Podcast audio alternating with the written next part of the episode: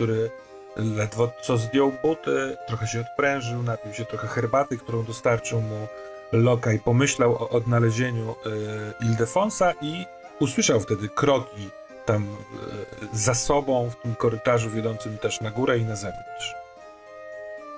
To y, wstaję z kanapy, zrywam się z kanapy i biegnę. Y, Mhm. Buty oczywiście, najpierw biegnę po To- schodach. To te, te dwa schodki po, pokonać je w, w górę, po tym jak włożyłeś buty i usłyszałeś, że tamte kroki się zatrzymały, bo ktoś widocznie usłyszał ten rumor.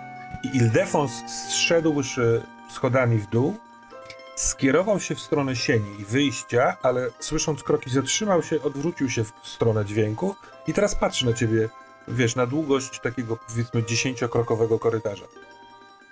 O! O!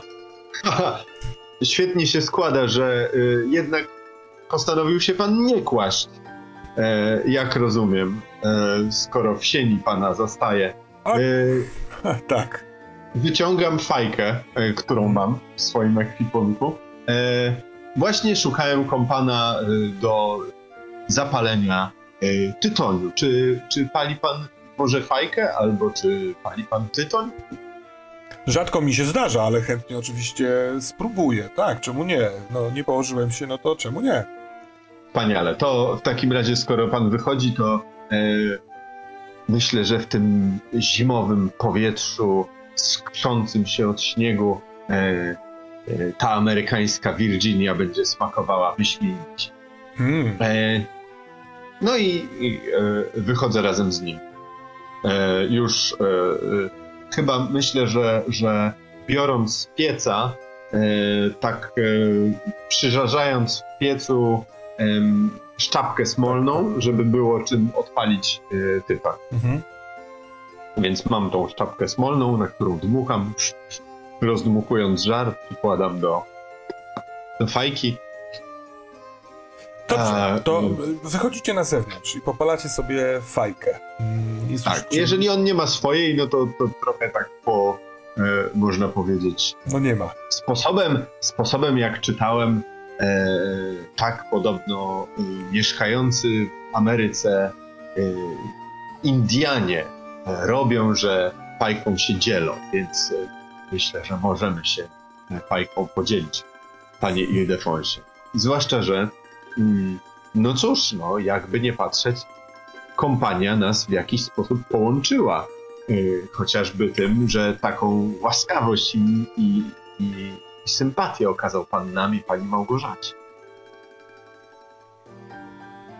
Nie. Aha, ta kompania. W sensie takim. Rozumiem, teraz już rozumiem.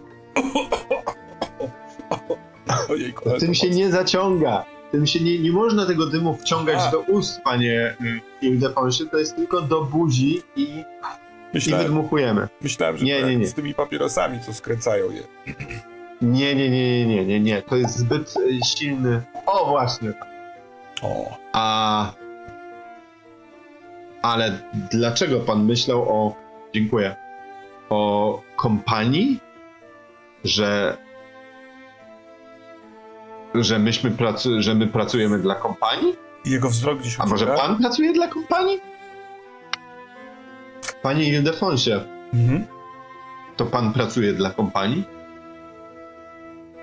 Nie, jak? Nie, ja jestem tutaj na urlopie dziekańskim. Mówi on. Coś Ja myślę, że ukrywa. Ja- Ja myślę, że on może być trochę zaskoczony, ponieważ zwykle Julian jest zgarbiony i jest go mało. Mhm. I mało ludzi zdaje sobie z tego sprawę, że to jest tak naprawdę dość postawny mężczyzna, który jest o wiele większy niż się wydaje. I myślę, że to jest ten moment, kiedy Il, właśnie na oczach Ildefonsa Julian trochę rośnie Mhm. i obejmuje go ramieniem. A co chcesz Przekazuję w- wywrzeć? To jest trochę groźne, czy... Raczej takie tatowe, Aha. takie ojcowskie. I chciałem powiedzieć, robiąc ten gest, chciałem powiedzieć wspólnie, dzieląc się tytoniem, tej wspaniałej, wspaniałej atmosferze, panie, panie Julianie. Nie wypada kłamać. Widzę, że coś pan przede mną ukrywasz. A praca dla kompanii? Jeśli pan dla niej pracujesz, to jeszcze nic strasznego nie jest. A więc, panie Julianie, jeśli tak pan mnie podszedł, to powiem panu sekret. Ale tylko wtedy, jeśli przysięgnie pan, że nikomu pan go nie wyjawi. Przysięgam, klnę się na zdrowie mej żony i córki.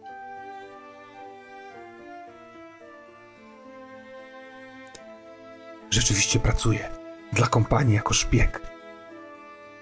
Sprawdzam, w których miejscach w całym powiecie rośnie mech, bo oni szukają nowych miejsc do wydobycia. Świetnie płacą, a ja pomyślałem, że to niezły figiel. Rozumiesz pan? Że to wywróci wszystko do góry nogami. Wie pan, jak tutaj sąsiedzi mówią o tej kompanii, to zaraz będzie zajazd. Dalibóg, zajazd będzie, mówię panu. Zajazd na kompanię? Oczywiście, że tak, będą się tutaj siec. Skoro na Rusków nie mogą napaść, to napadną na kompanię, mówię panu. Ale to A o ta, to panu chodzi? a ta stodoła? Tu? Jak tylko przyjechałem, to ciotka z wujkiem od razu powiedzieli, tylko do stodoły nie chodź, bo tam remont będziemy robić, e, jak tylko się ciepło zrobi. Właśnie teraz tam chciałem pójść, zobaczyć, co to za remont tam jest zrobiony, że zabili deskami wejście. Akurat Hmm. ciotki nie ma, a ona zawsze ma oko. Ucho ma takie, że słyszy od razu, więc korzystając, że jej nie ma, chciałem pójść i sprawdzić. Chce pan pójść ze mną? Naturalnie, oczywiście, że tak. Em, Myślę, że w razie czego we dwóch, nie wiem, będziemy mogli e, lepiej się wytłumaczyć niż pan w pojedynkę. Nie wiem, czy to ma sens, ale e, chodźmy we dwóch. Nikomu się nie chce tłumaczyć. Wuj śpi jak szczapa drewna, dopóki nie przyjedzie ciotka łacina, to będzie tak spał. Więc tylko Prawda, trzeba, prawda. trzeba nasłuchiwać tylko, czy wracają y, koni. Dobrze, chodźmy. No, Hola, hola. Bardzo, bardzo mnie pan zainteresował. Pani Małgorzata i pan Adam? E, Nie można im powiedzieć. Nie no, powiedział pan, że mam nikomu nie mówić. Więc nikomu nie powiem. Co więcej, ciekaw jestem, czy w związku z tym, że pan pracuje jako szpieg dla kompanii, ma pan dostęp do e, tego ich obwarowanego gospodarstwa? Nie, nigdy tam nie byłem. To mnie nie, nie interesuje. Tu mnie spotkali, jak spacerowałem. Hmm. Zagadali, A- zaproponowali pieniądze. Myśli pan, myśli pan, że to jest zdrada? Ha, jeżeli to zdrada, panie Ildefonsie, to jestem ostatnim, który mógłby pan. Żadna to zdrada. Zdrada to stare słowo, ze starych słowników. To nowe tutaj idzie. Po co się przed tym wzbraniać? Zamiast żyć jakoś obok siebie, korzystać jedni z drugich. To ci wszyscy tutaj zaściankowicze. Me, me, me, me, nie, nie, nie, nie, tylko stare, tylko stare. Tfu, dosyć mam tego starego. Gdzie nas to nas doprowadziło? Nie ma Polski. Co to, przez nowe? Nie, przez stare. Cieszę się, że pana spotkałem, panie Ildefonsie, i żeśmy porozmawiali, bo nawet nie wiedziałem, jak bardzo, bardzo mi pan zacznie przypominać mnie, kiedy byłem w pana wieku. Też tak wtedy myślałem. Ach, Też Proszę wybaczcie, ale widocznie za słabo myśleliście. Żadnego ruchu to nie, nie zrobiło. I tak trzeci zabór przyszedł i pach! Czytał pan, ma pan rację. czytał pan Mickiewicza, tego co u nas y, studiował jeszcze parę lat temu, co go wzięli później w kajdany? Rzeczy jakie pisze? Jak to porusza człowieka? Słyszałem, słyszałem o nim. Nie miałem wiele czasu czytać, bo w podróży byłem. To jest, Można tak to, jest, powiedzieć. to jest jak kij w mrowisko. I ja też postanowiłem wkładać kije w mrowiska. Czy ja kibicuję kompanii? Ha! Pies na kompanię. Nie o to chodzi. Niech się wzburzy. Niech poturbuje się cały wszechświat, żeby na nowo się stworzył. Chodźmy! I on wskakuje hyc do zaspy, hyc do zaspy w stronę stodoły. Światła jest niewiele, tyle co świeci z nad y, ściany drzew daleko, daleko taki połowiczny księżyc, troszkę też przez y, okiennicę z domu, no ale to jest taka raczej ciemnawa robota. Idziesz za nim? Tak. Dobra. E, Adamie, ten sen, sen będzie e, owocny, jeśli chodzi o regenerację, krótki z jakiegoś powodu, może ty mi powiesz, oraz pytanie, czy, czy coś jeszcze sobie wyśniłeś? Mam koncept, żeby pociągnąć dalej tę sytuację z obrazka. Więc rozdzielił się Jan razem z Adamem i Adam biegnie. Biegnie co sił w nogach, jest ciemno. Biegnie przez las, mija kolejne drzewa, zaspy śniegu, wiatr wieje mu w oczy i słyszy gdzieś daleko, daleko echo, echo pogoni, które słabnie, słabnie i słabnie, więc wie już, że to za Jankiem poszedł. Więc biegnie szybciej i szuka jakiegoś suche drewno. Suche drewno mi potrzebne. Suche drewno i zatrzymuje się jak wryty, bo las się kończy gwałtownie. Jest polana, na której stoi stara cerkiew na wzgórzu. I zbliża się do tej cerkwi, ale im jest bliżej, tym bardziej widzi, że ten budynek e, w świetle gwiazd zaczyna ukazywać swoją naturę, że jest stary, zniszczony, opuszczony. Dobra moja, dobra moja, tam pewnie będą ławy jakieś. Przypada więc do drzwi tej cerkwi, uchyla i wchodzi do środka. I w środku jest cicho. Panuje taka grobowa cisza, żadnego dźwięku, Powietrze zdaje się stać, tak jak wiatr wszędzie dookoła hulał, tak tutaj wszystko jest zamrożone w czasie, zatrzymane.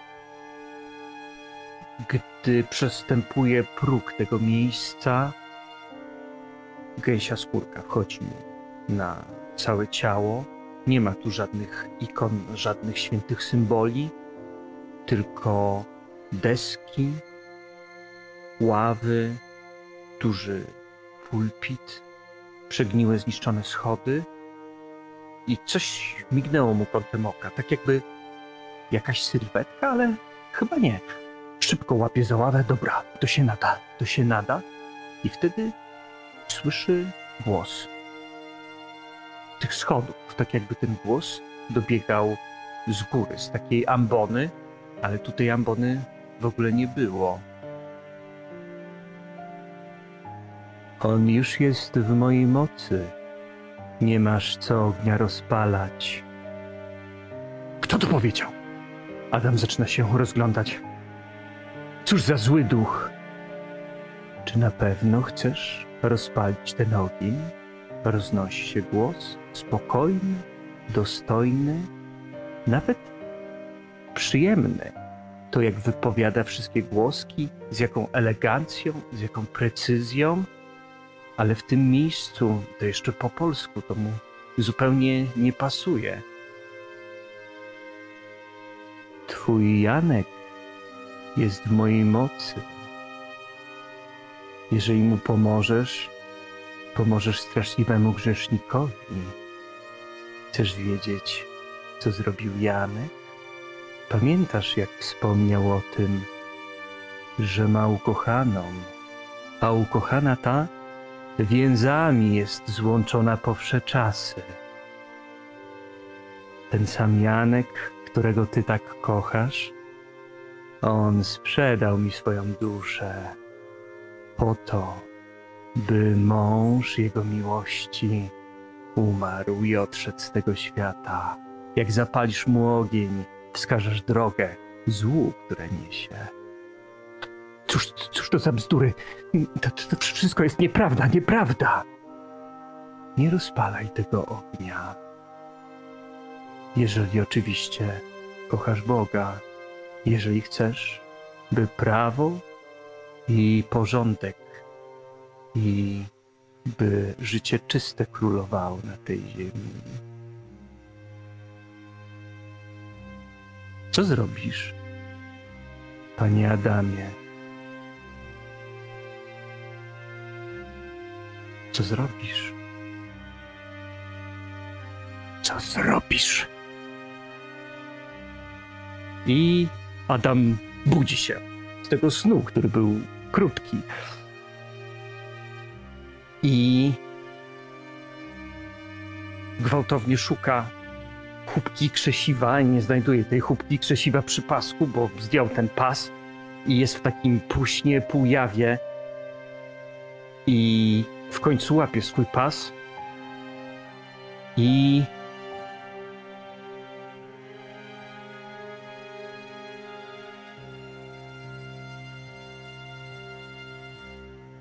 otwiera sakwę.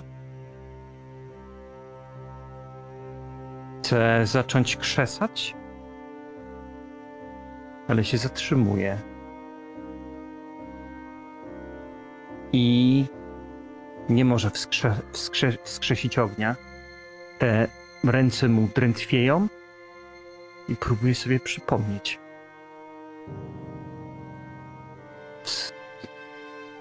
Rozpaliłem ogień? Czy ja rozpaliłem ogień? Czy ja rozpaliłem ogień? Czy ja rozpaliłem ogień? Czy ja rozpaliłem ogień? Czy ja rozpaliłem ogień? I zaczyna krzyczeć w tym pokoju. Ktoś dobiega ewidentnie do drzwi, słyszysz y, po drugiej stronie yy, i puka do tych drzwi, do twoich drzwi. Ale zostawmy to na chwilkę. Kolejny porządek mechaniczny. Drodzy Państwo, za, yy, za sytuację, w której postać Adama razem z Ludwikiem w kuchni jedząc zupę wspominali sobie, jak to bywało, czym jest zupa dla nas i tak dalej. Yy, To rzeczywiście była bardzo fajne pójście za swoją postawą poszuki odkrywcy tradycji, więc punkt pasji dla Adama. A druga, druga rzecz, która przyszła mi do głowy, jest taka, że y, mimo, że Adam udał się na spoczynek, żeby odpocząć i żeby swoją wachtę zmęczeniową, w sensie odpoczynkową odbyć, to całe te y, akcje z obrazami i snem wydaje mi się, że były zbyt eksploracyjne mimo wszystko i ten, ta drzemka nie przyniosła ukojenia. Dobra?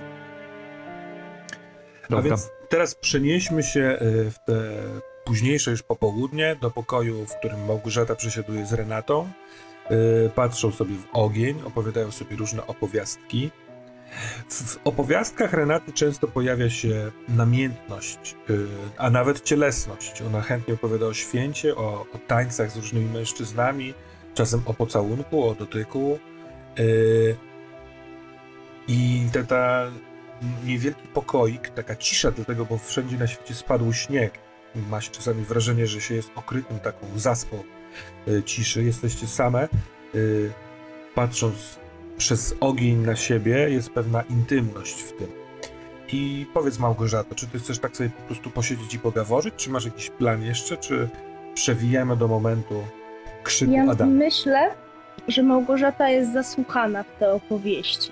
Dodaje oczywiście od siebie coś, może nawet też mówi sama o święcie, bo też na nim była, ale uczestniczyła w nim w trochę inny sposób. E, Małgorzata cały czas jest w takim stanie, że to nie jest do końca życie. To życie, które gdzieś tam miała wcześniej i czuła, że żyje, to już bardzo dawno po prostu tego nie odczuwała.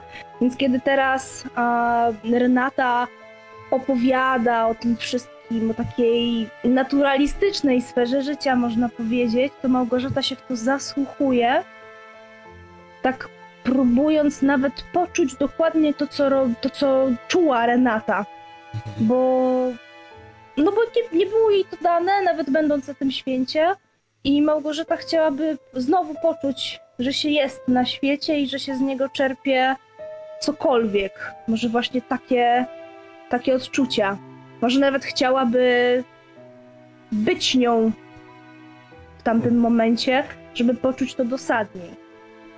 Czy chcesz wydać punkt pasji i żeby w, właśnie w taki duchowy, magiczny sposób poczuć się w jej skórze?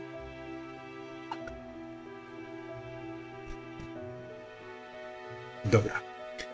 Wyobrażam sobie, że to może się wydarzyć poprzez, prawdę mówiąc, nie tylko wolę Małgorzaty, ale też atmosferę panującą w tym pokoju. Ten zapach mchu unoszący się z Tak, tak, tak. Tak, tak. Skoro mamy w tej grze ten mech, niech on y, zagra mimowolnie, tak jak trochę Mhm. biernego palacza. Ten, ten mech się unosi w tym, w jaki sposób ona mówi. I naj, najpierw odkrywasz, że rozpoczęła się dziwność w ten sposób, że właśnie dokańczasz swoimi słowami i swoim głosem jej opowieść o jednym stanie. I kiedy spoglądasz w bok, opowiadając jej opowieść, ona patrzy na ciebie tak, jakby wiedziała i tylko się uśmiecha. I mam taką propozycję. Jako, że wskakujemy w skórę Renaty, przenosząc się jakby w niej, jak w wehikule, do jej wspomnień z tego święta, może wspólnie stwórzmy, co tam się wydarzyło. Gdybyśmy każde z nas yy, dołożyło jakąś prawdę o tym wieczorze. Hmm. To któż ma pomysł, co takiego Renata przeżywała tego święta?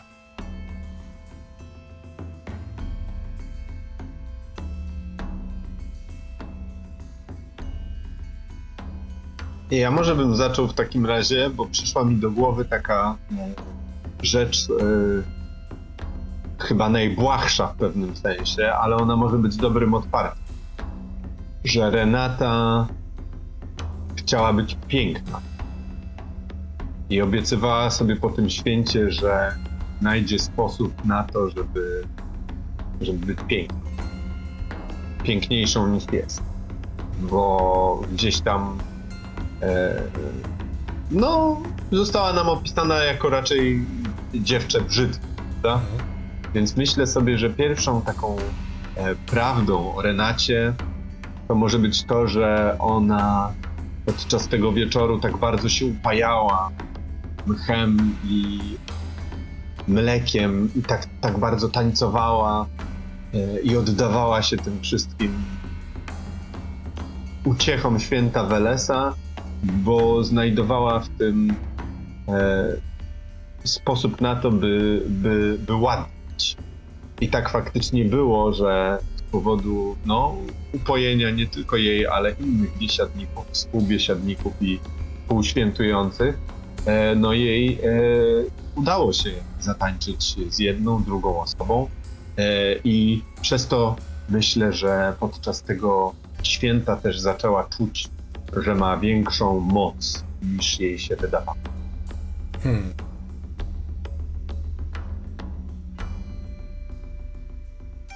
Myślę, że jedną y, z tych osób, z którymi tańczyła Renata, czując się piękną, był właśnie Ildefons. To trochę wyjaśnia, dlaczego ona czuje o nim tak dużo, że jest fajny, jak to powiedziała, że jest trochę inny niż wszyscy, że tam w tych oczach się czai, że on, że on coś zrobi tak, żeby wyjść na swoje, mm, ale jednocześnie, że nie jest taki jak inni mężczyźni. I myślę też, że, że oni w tym tańcu byli naprawdę bardzo blisko. Że tam może jakieś uczucie przy- między nimi przeskoczyło. Być może kiedy Ildefons się trochę spostrzegł, że, że, że to przecież jest Renata, ta Renata, ta dziwna Renata, która jest nieszkodliwa, ale jednak jak tam się coś między nimi wydarzy, to i on, i ona będą mieli z tego powodu bardzo duży problem. Ale Renata to sobie zapamiętała, ma to w głowie, może ma to w sercu też. I to właśnie dlatego Ildefons jest kimś, kto jest inny od wszystkich i do kogo ma taką sympatię. Ale Bo czy też na tym święcie był tam- inny. ta myśl Ildefonsa powstrzymała przed y, jakimś kontaktem z nią? Bo tego Myślę, nie że nie. Myślę, że go nie No właśnie. powstrzymała. I dlatego ona tak o nim pamięta. Tak. To ty w tym momencie, będąc w jej skórze poniekąd, czujesz tego Ildefonsa, ale tak jak go Renata czuła? Jak skrzą się w oczach jakieś, wiesz, te, ogniki, y, płomienie, jak wirujecie? Mhm. To też No myślę, że myślę, że tak. Myślę, że tak. dla To Małgorzaty. też jest, no właśnie dla Małgorzaty to jest takie bardzo wybijające też, nie? Mhm. W sensie... mm, Małgorzata jednocześnie pamięta tę rozmowę y, podczas trwału konnego i teraz widzi i odczuwa to, co czuła Renata i tę bliskość i, i to uczucie, które między nimi przeskakuje y, i czuje tego Ildefonsa trochę inaczej. I, I to ją bardzo... mm, nie jestem w stanie znaleźć polskiego słowa, które by to opisało, ale tak wiecie, kołuje jej, w jej głowie. Mm, może nawet trochę wy, wybija z tego, z tego wspomnienia. Może ona nawet na chwilę wraca z powrotem do rzeczywistości, ale uświadamia sobie, że w ten sposób niczego nie osiągnie i z powrotem wraca do tego wspomnienia. I czuje się może trochę rozczarowana. Taka. Takie lekkie uczucie goryczy tam w jej sercu zakiełkowało. Och, gdybyż tylko Ildefans wiedział o tym, o tej szczypcie goryczy. Jacku, masz jakieś wspomnienie Renaty ze święta? Jesteś wyciszony? Tak, coś takiego mi przychodzi do głowy. Tym poszukiwaniu tego piękna. To myślę, że mm, ma taką sytuację Renata gdzieś y, podczas tańców, gdy odsuwa się nieco od kotła, od światła, w oddali widzi łanię. Taką młodziutką, smukłą łanię, niezwykle piękną. Unosi się delikatna mgła i w tym delikatnym świetle, ciepłym świetle, które stworzyli ludzie, e, którzy są w kręgu, a z drugiej strony w kontrze jest to światło gwiazd i księżyca. I widok jest niezwykle piękny i ta łania podchodzi bliżej do niej.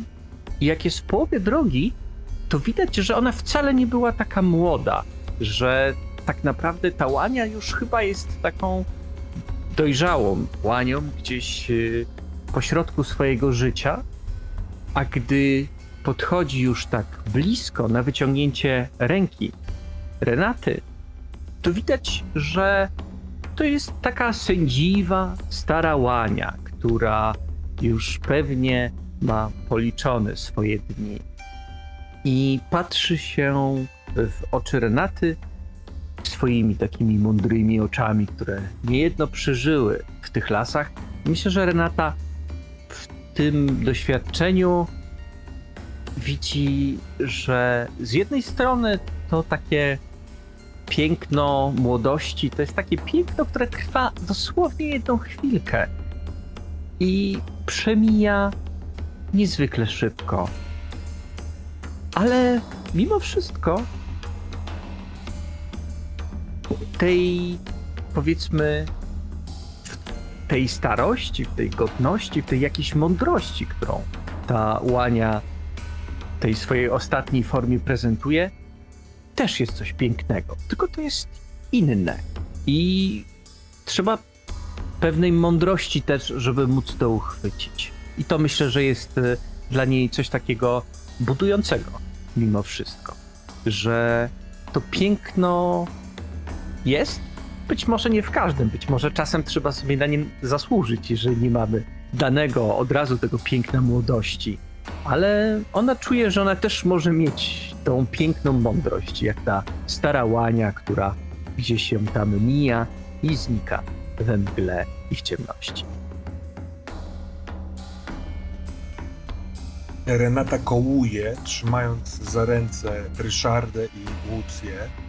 I one wirują w taki sposób, że tak jakby chciały sprawdzić, która nie wytrzyma tej siły odśrodkowej, zerwie ten uchwyt i gdzieś się wygrzmoci. E, piszczą przy tym, śmieją się, rozpuszczone włosy są, e, jako że one odchylają głowy, e, w takim ciągłym ruchu, tak jakby zostawały z tyłu. E, I patrzy w górę, tej pozycji odchylonej, widząc gwiazdy, które wirują, bo ona wiruje.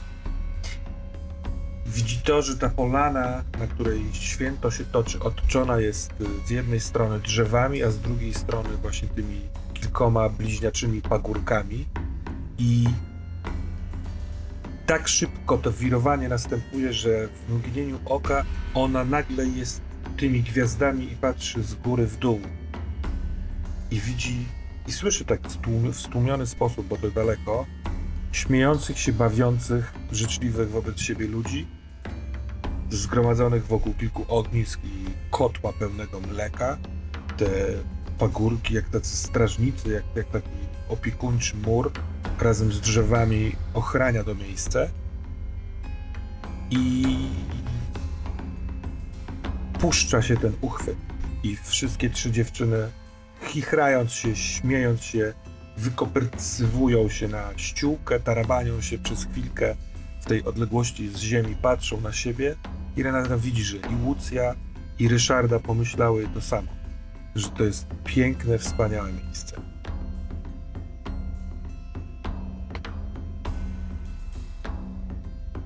I słychać krzyk. Czy zapaliłem? Czy zapaliłem? Gdzieś dalej w tym domu takie coś wytrąca cię Małgorzato i po chwili, kiedy słyszysz pow- powtórzone to zdanie, to orientujesz się, że to jest głos Adama. Macie takie czasami uczucie, kiedy zasypiacie i jest taki moment, że ktoś ym, spada ze schodów albo po prostu spada. Ja mam taki moment, że mam wrażenie, jakbym zeszła o jeden schodek za bardzo i wtedy jestem taka, tak mną wstrząsa. I myślę, że tak też wstrząsa Małgorzatą, kiedy słyszy ten głos. Ona patrzy na, ym, na Renatę Renata śpi. Złożyła głowę na ramieniu i śpi. Mhm, mhm, mhm. Więc tylko wstaje gwałtownie, kompletnie nie bacząc na to, żeby, żeby nie obudzić Renaty. Zostawia ten plet na krześle i taka jeszcze w takim pomroku sennym próbuje dojść do, do drzwi. Trochę to wygląda jakby była pijana jeszcze tamtą chwilą, tamtym momentem te, tej dziwnej, takiej transcendencji duszy. I dochodzi do tych drzwi i będzie kierowała się w tamtą stronę. Adam krzyczy tak, jakby coś mu się stało, a ponieważ to jest dobry człowiek, to trzeba mu pomóc. To gdzieś tam w jej głowie się kołacze. I to są takie bezładne myśli, które próbują się dobudzić. Małgorzata zmierza na pomoc Adamowi. Więc tak jak wcześniej mówiłem, Adam, słyszysz e, za drzwiami kroki w, dochodzące do pokoju, tak jakby zaalarmowane twoimi okrzykami. Moje pytanie do was obojga, Marcelino i Jacku. Czy chcemy tam lokaja, który wyprzedził Małgorzatę, czy Małgorzata w tym takim półśnie, widzie, mimo wszystko szybko znajduje się tam na pomoc? Mi jest to obojętne, nie wiem kogo byś chciał zobaczyć najpierw, Jacku. Mi też chyba jest obojętne. Jak Parzyste będzie lokaj. to Małgorzata. Dobra, Tak jest. Małgorzata czyli ja. Tak, docie- docierasz do drzwi, otwierasz i spotkanie No, wasze, ale tak. najpierw zajrzyjmy do stodoły, gdzie dzieją się niecne rzeczy. Łobuzy. Skakuję. Ja nie jestem w stanie tak e, z winy przeskoczyć e, przeszkód jak e, e, Ildefons, ale w końcu udaje mi się wdrapać do tej stodoły, bo ja, on jakoś przeskoczył przez jakieś okno do tej stodoły. Nie, nie, nie, on, Tak, żeby dotrzeć do budynku A stodoły, nie, trzeba zaczął skakać e, przez przez. Tak. Tak, tak, tak. No to ja nie jestem w stanie tak skakać jak e, e, koziołek e, wśród zasp, więc myślę, że no niestety nie będzie to specjalnie mm, nie będzie to specjalnie stealthy, jak to się mówi po prostu, ukry, uk, ukryte. Skradający się. E, ale tak, no właśnie. Bo, poza tym jego susami po prostu sunie człowiek, który ciężko prze, przedziera się przez e, las. Przed wami dosyć duży budynek drewniany i stary. On rzeczywiście jest ewidentnie starszy niż na przykład y, może odnowiony trochę dom. I jest y, st- na tej krótszej ścianie są duże wrota, które są rzeczywiście za, zastawione taką sztabą. I to do niej się kieruje y, Ildefons, tak jakby chciał ją podnieść, wyłamać czy coś takiego. Nie ma Hmm. okien tutaj, ale są szczeliny w deskach. Y, tak jak to czasem przy stodole Czasem jest jakiś taki ko- y, pień, na którym można usiąść, pewnie przy nim jakaś może siekiera, chociaż pogoda nie do końca na to pozwalająca, ale coś takiego ewentualnie jesteśmy w stanie tu wyszukać. ty do tego jesteś troszeczkę zmęczony i czujesz to w kościach. Jak chciałbyś się zabrać do wejścia z Ildefonsem do stodoły? E, Panie Ildefonsie, e, tak sobie myślę, że jeżeli no, chciałby pan zachować e, mimo wszystko jakiegoś, ja, jakieś pozory tajności pańskiej operacji, e, to chyba wyłamywanie sztaby z wrót e, stodoły nie jest dobrym pomysłem, bo wszyscy zorientują się, że ktoś tu myszkował. To pan jeszcze nie rozumiesz, panie Julianie. Niech myślą. Kij w mrowisko. Ale Ja wiesz co, rozumiem, nie czekając, rozumiem. jest plecami do tych drzwi, opiera sobie Mhm. tutaj tą sztabę na bark i próbuje wstać, ale to ciężka robota. To ja mu pomogę. To ja mu pomogę. Jeżeli to ma się zakończyć zajazdem na kompanię, myśli sobie Julia, a kompania być może przysłała tu, tu Schmeizera, który jest na moim tropie i jako jedyny wie, co zrobiłem, no to zajazd mi również jest na rękę, prawda? A może przy okazji z zajazdem dostaniemy się do e, na teren kompanii i poznamy, czy jest tam to jezioro, czy nie. Wszystko w głowie Juliana układa się perfekcyjnie i zaczynam pomagać mu zrzucać sztabę z bram. Mm, Dobrze, zatem potrzebny jest test, mój drogi. E, Porząsiu. Test- Czy ja już jestem zmęczony? Tak. Test, to jest, testujmy ciało. No bo dobrze myślę. Testujmy ciało, no, Ty- ty- ty- dobra. Raz, dwa. Nie mam szans. A nie jest Czekaj, tak, że... nie, jesteśmy w trakcie trzeciej wakty. Ty jeszcze nie jesteś zmęczony. Tak, tak, Tak, właśnie, tak, tak, tak, bo tak. moja była, w ja powiedziałem, że nie będę odpoczywał, ale nie wiem, bo zapytałem Ma- dlatego, my że nie bad, wiedziałem, my czy... Mhm. Jesteśmy w trzeciej wachcie, więc jeszcze zmęczenie nie dociera. E, Zatem nie masz utrudnienia w tym teście na ciało. Dobra. I teraz czekaj, E- zanim, zanim rzucisz. Zanim rzucisz, potrzebuję twojej decyzji. Aha. Jeśli nie zdasz tego testu, to czy chcesz, żeby drzwi się otworzyły, ale z konsekwencją zdrowotną, na przykład zwichnięty barek albo jakiś gwóźdź wbity, na zasadzie poszliście na całość, czy żeby drzwi się nie otworzyły, więc nie zobaczycie, co jest w środku, ale z zachowaniem zdrowia. Oczywiście, że uszczerbek na zdrowiu. Trzecie. Jedziemy. No to rzucaj. Nie, nie udało mi się. Ojej! O! O! O! Oj! Panie Ildefonsie! Ojej! Oj! Oj! To chyba złamany obojczyk, panie Ildefonsie! O, daleko idziesz. A! O! Złamany obojczyk. Ja nie wiem, ja nie wiem przecież. Słuchaj, Klawikula! Oj! oj. naparliście obaj i ona pękła i te pęknięcie sprawiło, że właśnie albo nadwrężyłeś, wywichnąłeś, co możesz nazywać złamaniem obojczyk yy, i niechaj tak będzie, jeśli sobie życzymy. Poproszę cię że o rzut yy, K6 i tyle odporności, ochrony yy, stracisz. Dobra. Eee... Dzisiaj kostki uparły się, żeby rzucać wysoko. Pięć. No to 5, a ile masz ochrony?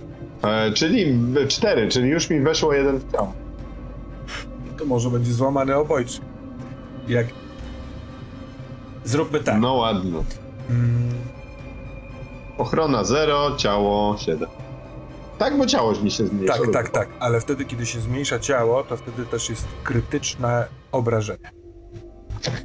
I chciałbym sprawdzić jedną rzecz, bo potrzebuję sekundy. Albo może ty pamiętasz, Marcelina, czy za każdym razem, kiedy jest uszczerbek na ciele, to rzuca się na krytyczne obrażenie, czy on Tak, się pojawia? E, Jeżeli, jeżeli e, przebije ochronę, e, obrażenia przebiją ochronę i wchodzą w gołe ciało, to delikwent rzuca na ciało, żeby sprawdzić, czy wejdzie rana krytyczna, O, właśnie. ale przeciwnicy w tym systemie, którzy, których statystyki są zaproponowane, oni mają opisy ran krytycznych, Ja mam. a, a masz. W sensie w sensie- tak, drzazga wbita głęboko Okej, w ciało dobra, będzie spoko, raną no to- krytyczną.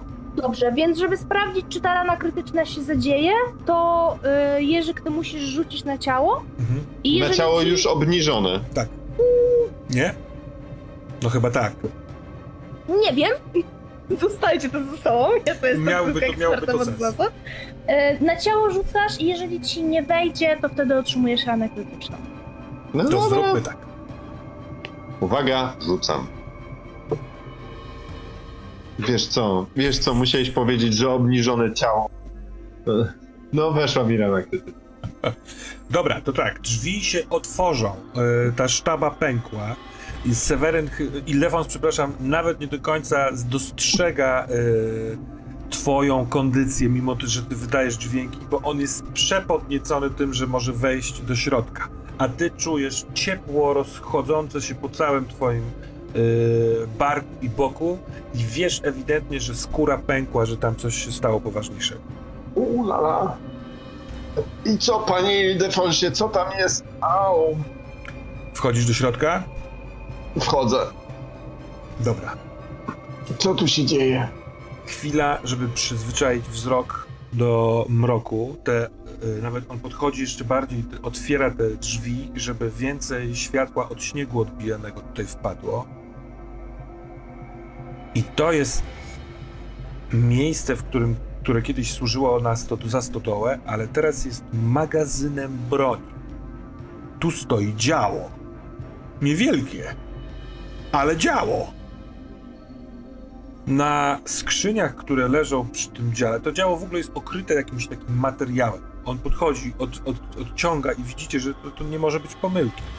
Na skrzyniach są poukładane szable, a nawet bagnety, yy, takie strzelby długie. Nawet nie wiem, czy to się już nazywało strzelbą, ale broń palna z tamtych czasów. I z tego naprawdę wcale nie mało. I jest też zapach roślinny, dziwny, niepasujący. Tu można by się spodziewać jakichś pozostałości po zwierzętach, które możliwe, że kiedyś korzystały z tej stodoły, albo z, z jakiegoś siana, ale to jest taki przegniły, ciekawy, słodkawy zapach. Oraz dźwięk dzwonka z zewnątrz tego budynku. Chyba to jest taki dzwonek, który może być przyczepiony do konia, albo do lampy, którą niesie jeździec. On jest odległy, ale go słychać. Co robisz? Panie Ildefonsie, Tu jest broń! ale sły, sły, sły, słyszy pan dz- dzwonek, jak, jak A no tak. zaprzęg jedzie. A co, pan ranny jesteś? Tak, uszkodziłem się, jak żeśmy podnosili stawę z, z wód. Szybko, musimy A czujesz pan uciekać zapach? stąd, zanim nas... To, czy to nie ten mech? Ma pan, ma pan jakiś, jakąś lampę? Nie ma pan. On jest jakiś taki oczadziały, on jest taki w akcji. I widzisz, że on nie... Panie Ildefonsie, Tak! musi... A, uciekać. U, uderzam go w twarz. Uciekamy teraz! Dobra. I on rzeczywiście słyszy dźwięk, bo ten dzw- dzwonek jest taki nieustający i biegnie do drzwi. I nie pamięta o tobie w tym wszystkim. Sensie wykonuje twój rozkaz i spieprza stamtąd jak najszybciej. Mhm. No dobrze, no to ja staram się ubiec za nim. Dobra. Czy... No nie, nie ma czasu, żeby... Nie mam czasu, żeby... E, wiem co, e, wiem dokładnie co zrobić. Chcę biec za nim, ale kiedy stanę u wrót, e, bo wyobrażam sobie, że jesteśmy bardziej w głębi troszeczkę tej e, stodoły, to chciałbym ocenić, czy uda mi się wybiec i schronić w domu, zanim e, powóz, czy tam konie e, wjadą na, Rozumiem, na, rozumiem. na plac przed, e, przed dworkiem. Słuchaj, Więc jeżeli zobaczę, że są bardzo blisko, to wtedy się chowam do stodoły. Schowam się pod działem albo co. Dobra. pomogę i nie pomogę. Bo tak, Mhm. po pierwsze jeźdźcy nadjeżdżają z kierunku, z którego wy nadjechaliście. Mhm. Czyli z góry. I oni są A. całkiem kawałek drogi stąd. Widać takie, wiesz, pełgające, rusza- poruszające się światło. Ewidentnie ktoś na kiju trzyma lampę jadąc na koniu. E...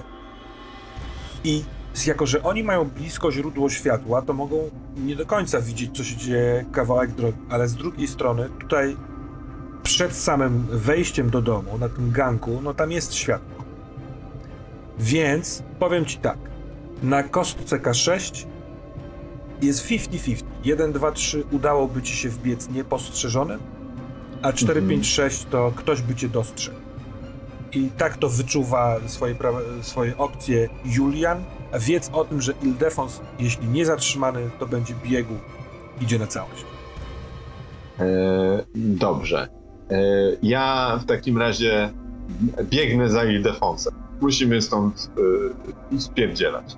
Poproszę E, o rzut I K6. nawet... No, zobaczymy. Trzy. Uda się. A więc teraz tak. Mamy taką sytuację, że jesteście w sieni, ty i Ildefons, właśnie łapiący oddech. On mówi, to ciotka Łacina wraca.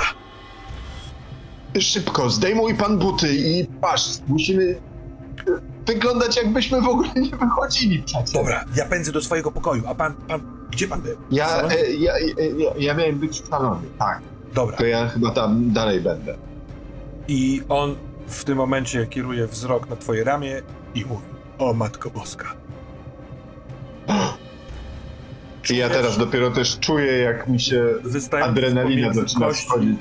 duży kawał takiej, wiesz, drzazgi drewnianej, ale naprawdę ona jest wbita w twoje rany od góry. Masz koszulę zakrwawioną tutaj, czy tam kurtę. W środku czujesz, że się przykleja ci do brzucha. I on mówi... "E, Co robimy? Ma pan, ma pan jakieś koszule u siebie w pokoju? Mam! Chodź pan za mną! No więc Idziemy do pokoju. biegnie jak Ja mogę zaproponować jedną rzecz, bo Ildefons to coś tam sobie studiuje, czy to może być medycyna.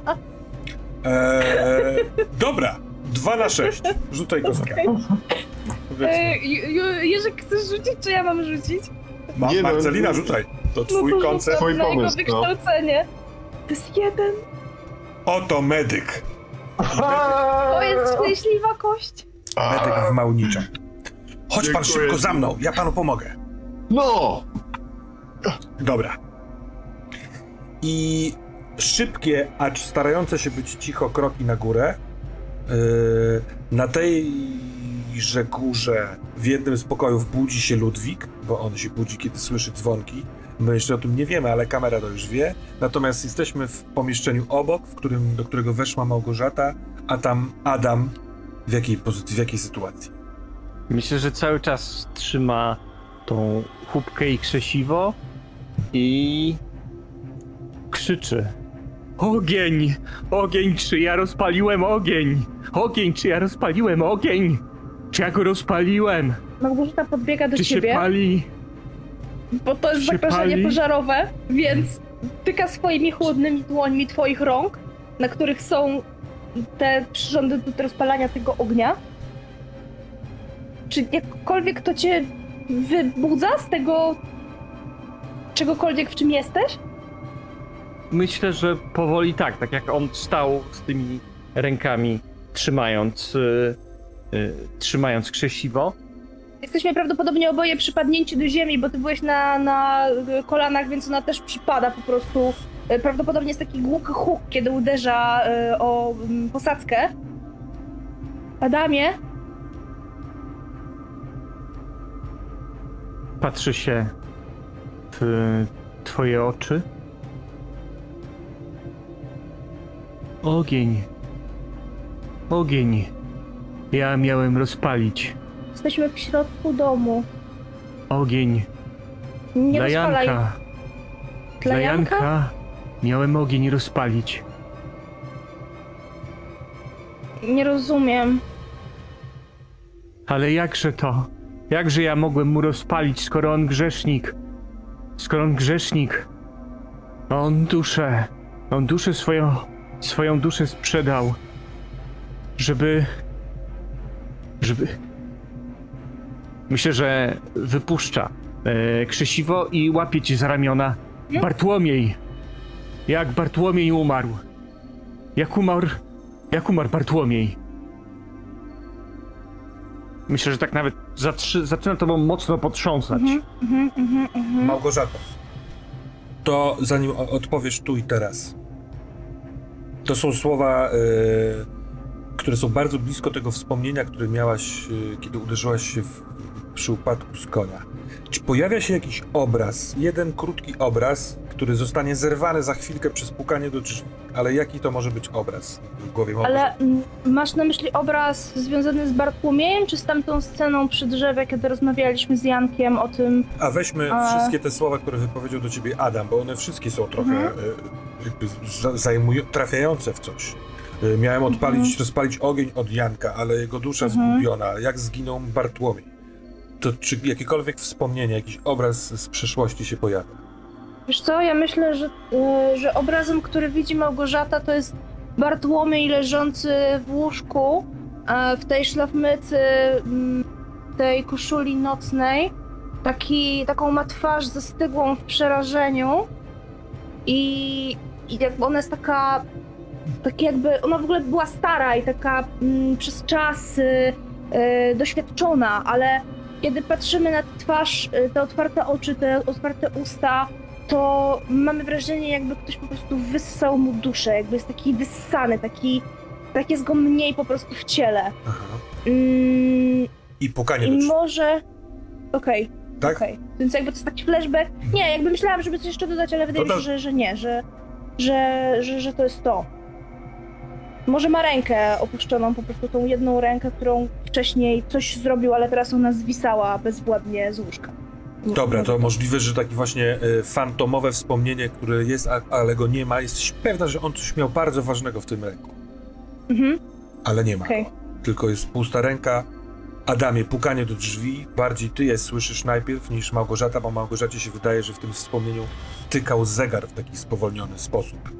Dum, dum, dum. Myślę, że Adam też jest, y, wiesz, w takim stanie średnio kontaktujący z rzeczywistością. A więc to pukanie pewnie leci gdzieś mimo uszu. Czy wszystko dobrze? Słychać głos stamtąd. Bartłomiej. Jakże to? Czym ja go zabił? Ja go zabiłem? Czy tam się pali? Drzwi się otwierają. Czy ja? Czy ja? Czy ja? Czy ja zabiłem Janka?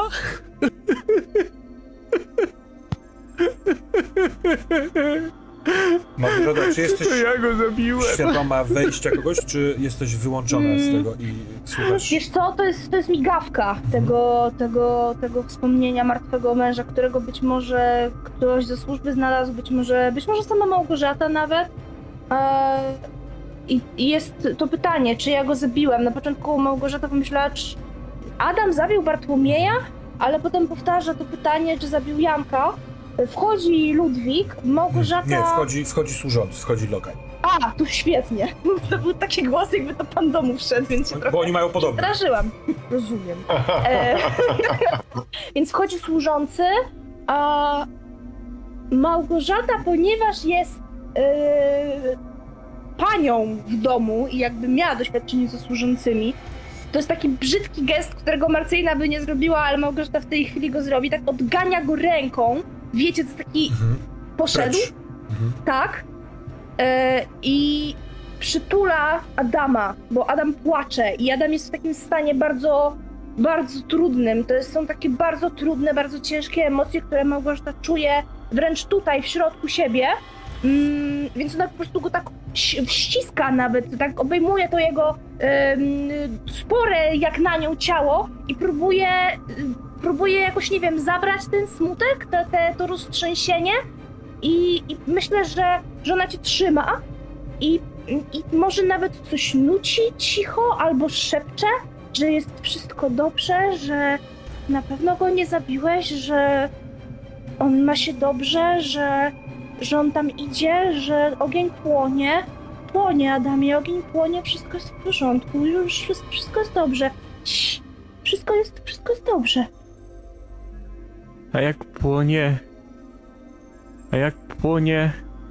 To czy wiedzie grzesznika? Czy diabeł oszukał mnie? Diabeł? Czy diabeł mnie oszukał? Pani Małgorzato?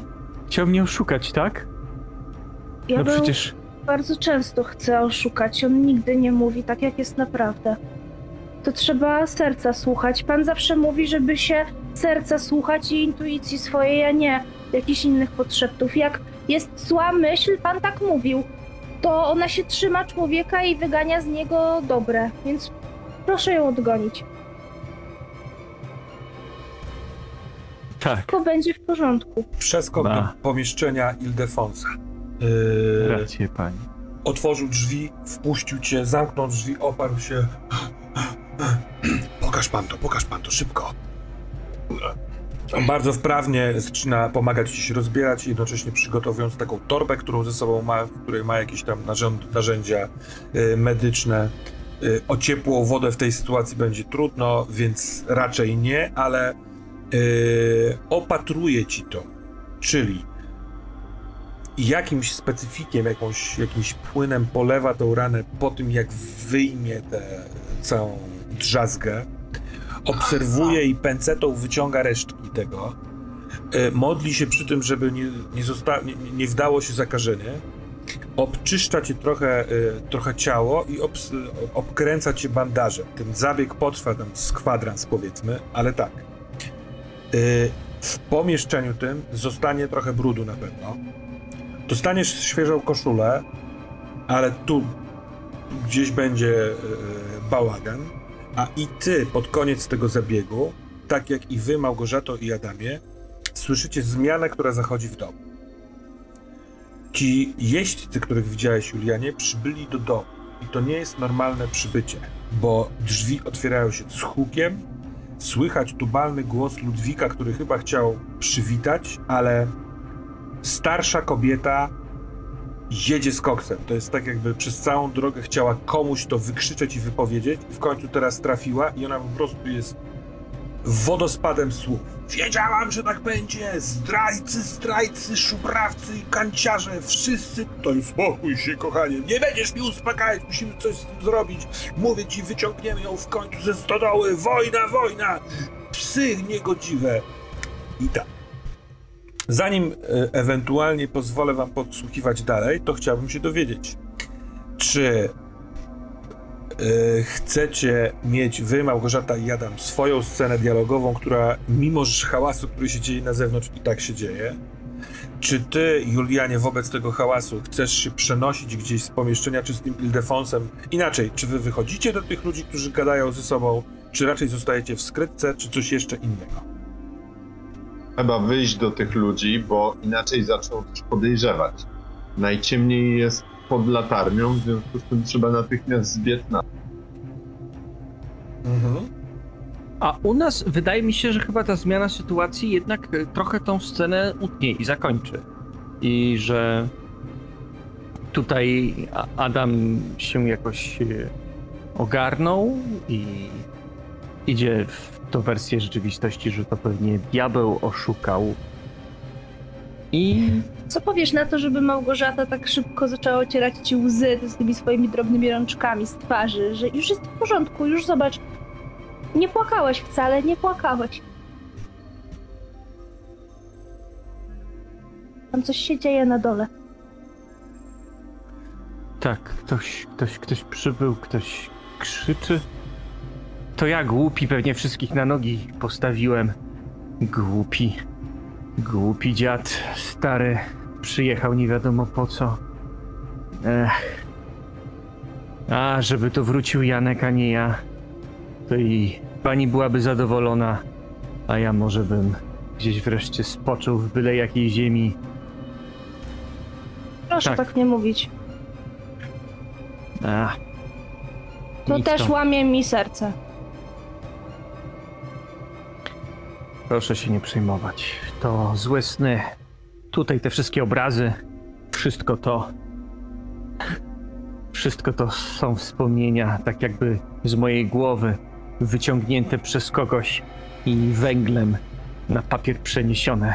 Wszystko to. Dobry artysta, dobry artysta. Serce głupca. O, chodźmy jak ja stąd, nie, nie oglądaj Chodźmy. już tego, Adamie. Nie ma co, bo tylko o złym myślisz.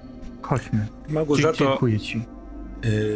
Yy, już od sytuacji z Renatą, od tego patrzenia w kominek, ale w ogóle przez swój zwyczaj, który patrzy w ludzi i widzi ludzi, co takiego Małgorzata widzi w Adamie w tej sytuacji?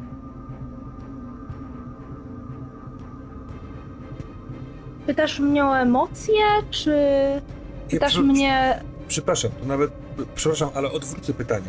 Jacku, co osoba taka jak Małgorzata może dostrzec w tej całej sytuacji, w tym, co mówi Adam, w tym, jak się zachowuje? Czy ona przejrzy coś, wypatrzy coś? Czy to jest... y, Zastanawiam się tylko, co miałaby wypatrzeć. Tak myślę sobie o dwóch rzeczach. Bo jedna warstwa, to co było w nim widać, no to myślę, że to jest y, taka y, trauma po jakichś strasznych y, wydarzeniach i że to jest właśnie żołnierz, który jest targany strasznymi doświadczeniami, które sprawiają, że odchodzi od zmysłu i że Mhm. tutaj jest coś takiego, co pewnie ludziom w jakiś sposób zawsze było znajome, bo tam, gdzie były wojny i byli ludzie po tych wojnach, to byli ludzie, którzy tak cierpieli. No ale z drugiej strony te pytania, które zadaje, Tak. no jeżeli ona ma gdzieś jakieś może poczucie winy czy coś, y, to na pewno to może jakoś zarezonować. y. No właśnie chyba o, e, o tym myślę, czy widać na twarzy y, Adama y, skrywanie czegoś, tego treści diabła, y, albo tego, co Janek mówił o spotkaniu. Ja wiem, że sytuacja teraz nie jest taka, żeby otwarcie o tym mówić, ale czy Małgorzata, która jest wrażliwa na te ludzkie rzeczy i losy, widzi tylko kogoś, kim się chce zaopiekować, czy nie wiem, widzi uciekający wzrok? Nie wiem, na ile jest trzeźwy i świadomy Adam teraz. Jak chcemy to Mhm. zagrać? Znaczy ja mogę mieć jeszcze y, Mhm. być może trzecią opcję, w Mhm. razie czego, chociaż nie wiem, tak tylko rzucam zupełnie na ten. E, bo może być też tak, że Małgorzata może stwierdzić, że naprawdę y, y, gdzieś tam może to zasiało jakieś ziarno niepewności. Czy faktycznie ten Adam nie jest trochę współwinny tego, że Janek do niej nie wraca? Ja mam taką myśl w głowie, bo tam się klaruje ta sytuacja ze śmiercią męża bardzo powoli. Ja myślę, że Małgorzata w tym wspomnieniu, zobaczywszy go takiego wykręconego z duszy, wyrzętego z niej, e, ona nie wie, że Janek jakiś pakt podpisał, że on coś zrobił. I myślę, że to jest taki moment, w którym po słowach Adama ona może połączyć pewne kropki. Może zacząć się domyślać, może wrócić jej do głowy ta rozmowa, że, że on jej mówi, że stanie, że trzeba po prostu się zająć tym mężem, sprawą tego męża. Potem pojawia się to wspomnienie, kiedy on jest taki wyrzęty z życia. I, I potem Adam mówi o tym, czy, za, czy, czy to on zabił Janka, nie zapalając mu tego tego, tego ognia, a jeżeli zapalił, to czy grze- grzesznika poprowadził. Więc do Małgorzaty może powoli przez jakby to, co mówi Adam, docierać, co się wydarzyło. To jest takie docieranie bardzo powolne, takie powolne uświadamianie sobie jakiejś strasznej prawdy. Ona nie jest w pełni uświadomiona, ale już powoli krada się do tego zmąconego umysłu Małgorzaty. Czy Adam jest winny śmierci? Myślę, że Małgorzata tak by nie pomyślała, bo, bo jest przekonana głębi siebie, że Adam jest dobrym człowiekiem i te łzy strachu, cierpienia, które przed, przed chwilą pokazał, to, to udowadniają, że on się boi o to, że go skrzywdził. Ale myślę, że, że tam się łączą kropki i to nie jest przyjemne łączenie się. To chyba o to mi poniekąd chodziło. Rozkopmy myśli i odczucia, które mogą być, ale nie ma czasu, żeby się nad nimi zastanowić, żeby je zweryfikować, bo dzieją się rzeczy, bo jest hałas, bo y, Julian z Ildefonsem po cichutku otwierają drzwi i wychodzą. Jednocześnie na tym samym korytarzu otwierają się drzwi do pokoju Renaty, która też zwiedziona tym hałasem otwiera. I czy wy, Adamie i Małgorzato, też wychodzicie na korytarz, żeby zobaczyć, co się dzieje? Zgadza się. Znaczy, ja, no tak chcę pokierować. No. Zofia Towci, Towciwiłowicz, ta, która zwana jest y, mm, łaciną, Łaciną. Krzyczy na dole w tym pokoju, chyba w tej jadalni do Ludwika. Ludwik chyba nic nie zawinił, ale po prostu tak, tak funkcjonuje komunikacja tutaj w tym związku. I padają w y, zdaniu, po którym spytam was jeszcze o coś, mocne słowa. To ten idiota Bartłomiej sprzedał im ziemię na ośrodki badawcze! Rozumiesz, sekretnie to zrobił. Skąd wiem? Ja to wiem, dlatego byłam u tego drugiego idioty, u Aleksandra. O którym wiesz, Małgorzato, że Aleksander to kruk, to tak zwany kruk srogi. E, brat tegoż Krzesimira, którego spotkaliście nad jeziorem. Hmm. To ten pacan! Jaka znowu klątwa przycisnęłam go i wiesz co mi powiedział? Że się idiota zalecał do tej dziewczyny. Zresztą razem z braćmi chodzili po tym lesie przed świętami. Do wszystkich ich się zalecali, a oni mówią, że one ich wabiły. Tu szaleństwo się dzieje, Bóg na to patrzy i nie chce uwierzyć. Idę zaraz po armatę i wszystkich ich wystrzelam.